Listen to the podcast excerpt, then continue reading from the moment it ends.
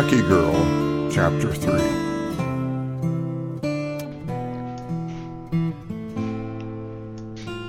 The sun rose early in the morning, and the forest noise was natural. Birds singing and a gentle breeze had leaves waving. All three dogs were stretching and getting ready for the day. Their masters waved them off to do their business.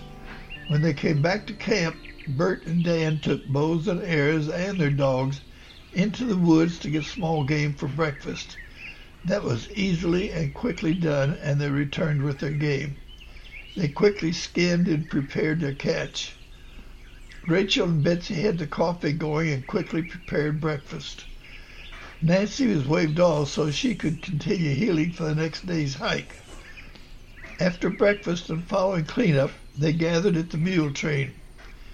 While they were discussing this, they heard, Hail the camp! The answer was given, Show yourself. With that, a tall man leading a mule emerged from the forest. Howdy! Looks like you be on the trail for the Gap. I am Preacher Paul at your service. All right, Preacher, Clem said. A light and have some coffee. Thank you, Preacher said. That would be good as I'm tired of my own coffee. With that, the preacher dismounted and said, Appears like you're heading for the gap, and if so, I can help, since I have just come from there. As the company was gathered around, Rachel explained what had happened about the two men. After she described what they had done and that the men had run off, Preacher said, I'm sure the Lord was with you, as those two were very unsavory. I came across that trail a while back, but refrained from joining them because I didn't like the way they were treating their animals. So I'm glad that the Lord took them to task before they could hurt someone else. After discussing this a bit more, Clem blurted out, Preacher, it's good you came here, and I need to ask you if you will hear our vows. You see, Rachel and I had to leave Virginia before we were married. Her pappy heard her vows, but we would like you to hear them officially. Of course, Preacher replied, but I'm sure the Lord heard her pappy. I'll be glad to, right now.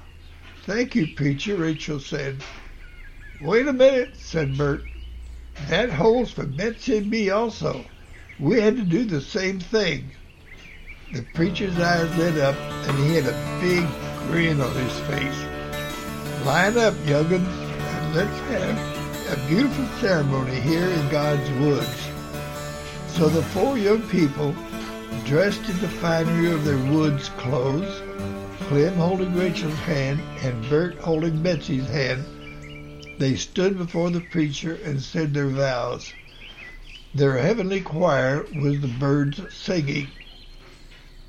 There was never a more beautiful wedding ceremony.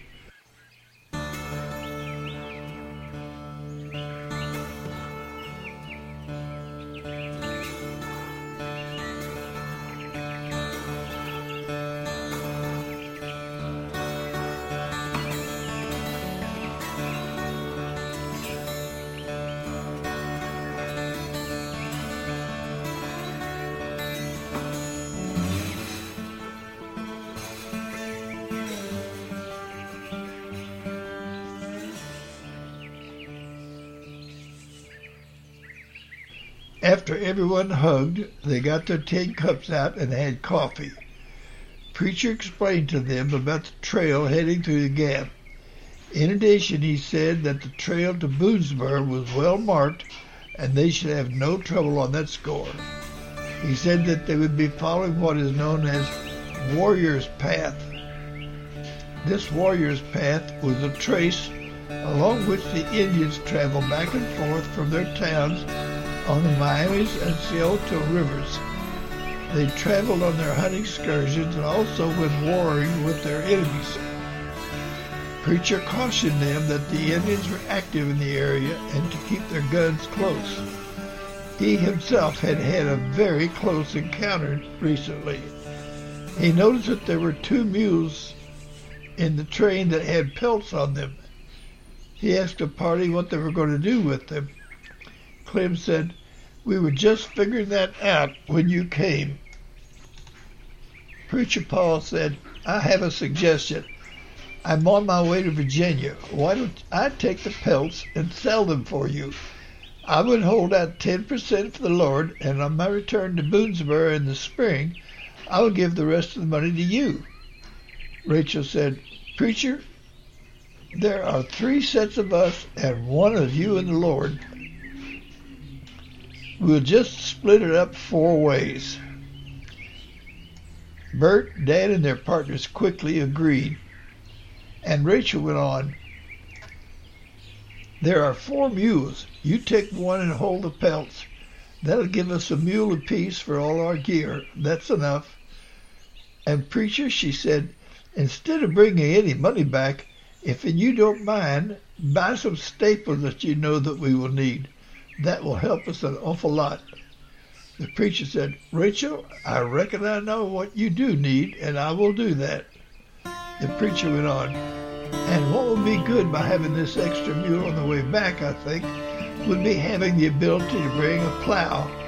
I know that there are scant supplies of that nature out there right now, so that if you can manage until spring when I return, I'll bring not only that plow, but some other utensils, both for farming and kitchen. And I bet you girls could each use a large and a small pot to cook with. And my bet is that a pair of angles to hold the pot over the fire would be welcome. And what I like about this idea is that by having this extra mule, I will be able to bring some books.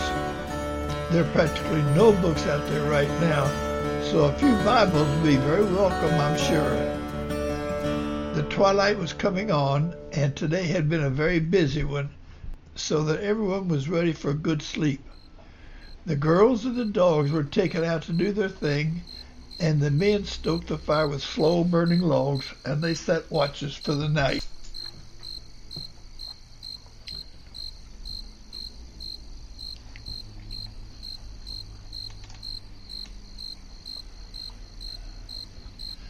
Preacher Paul said, I'll take my turn too. But Dan said, no, you be traveling alone tomorrow, so you need sleep tonight. With that, the rest rolled up in their blankets and let the night sounds lull into sleep. The moon slowly came up over the trees and looked down upon that little encampment. Night creatures came forth and looking at the strangers, wondered what to make of them. Since they were not threatening, they went on their way, hunting food and doing the things that night creatures do.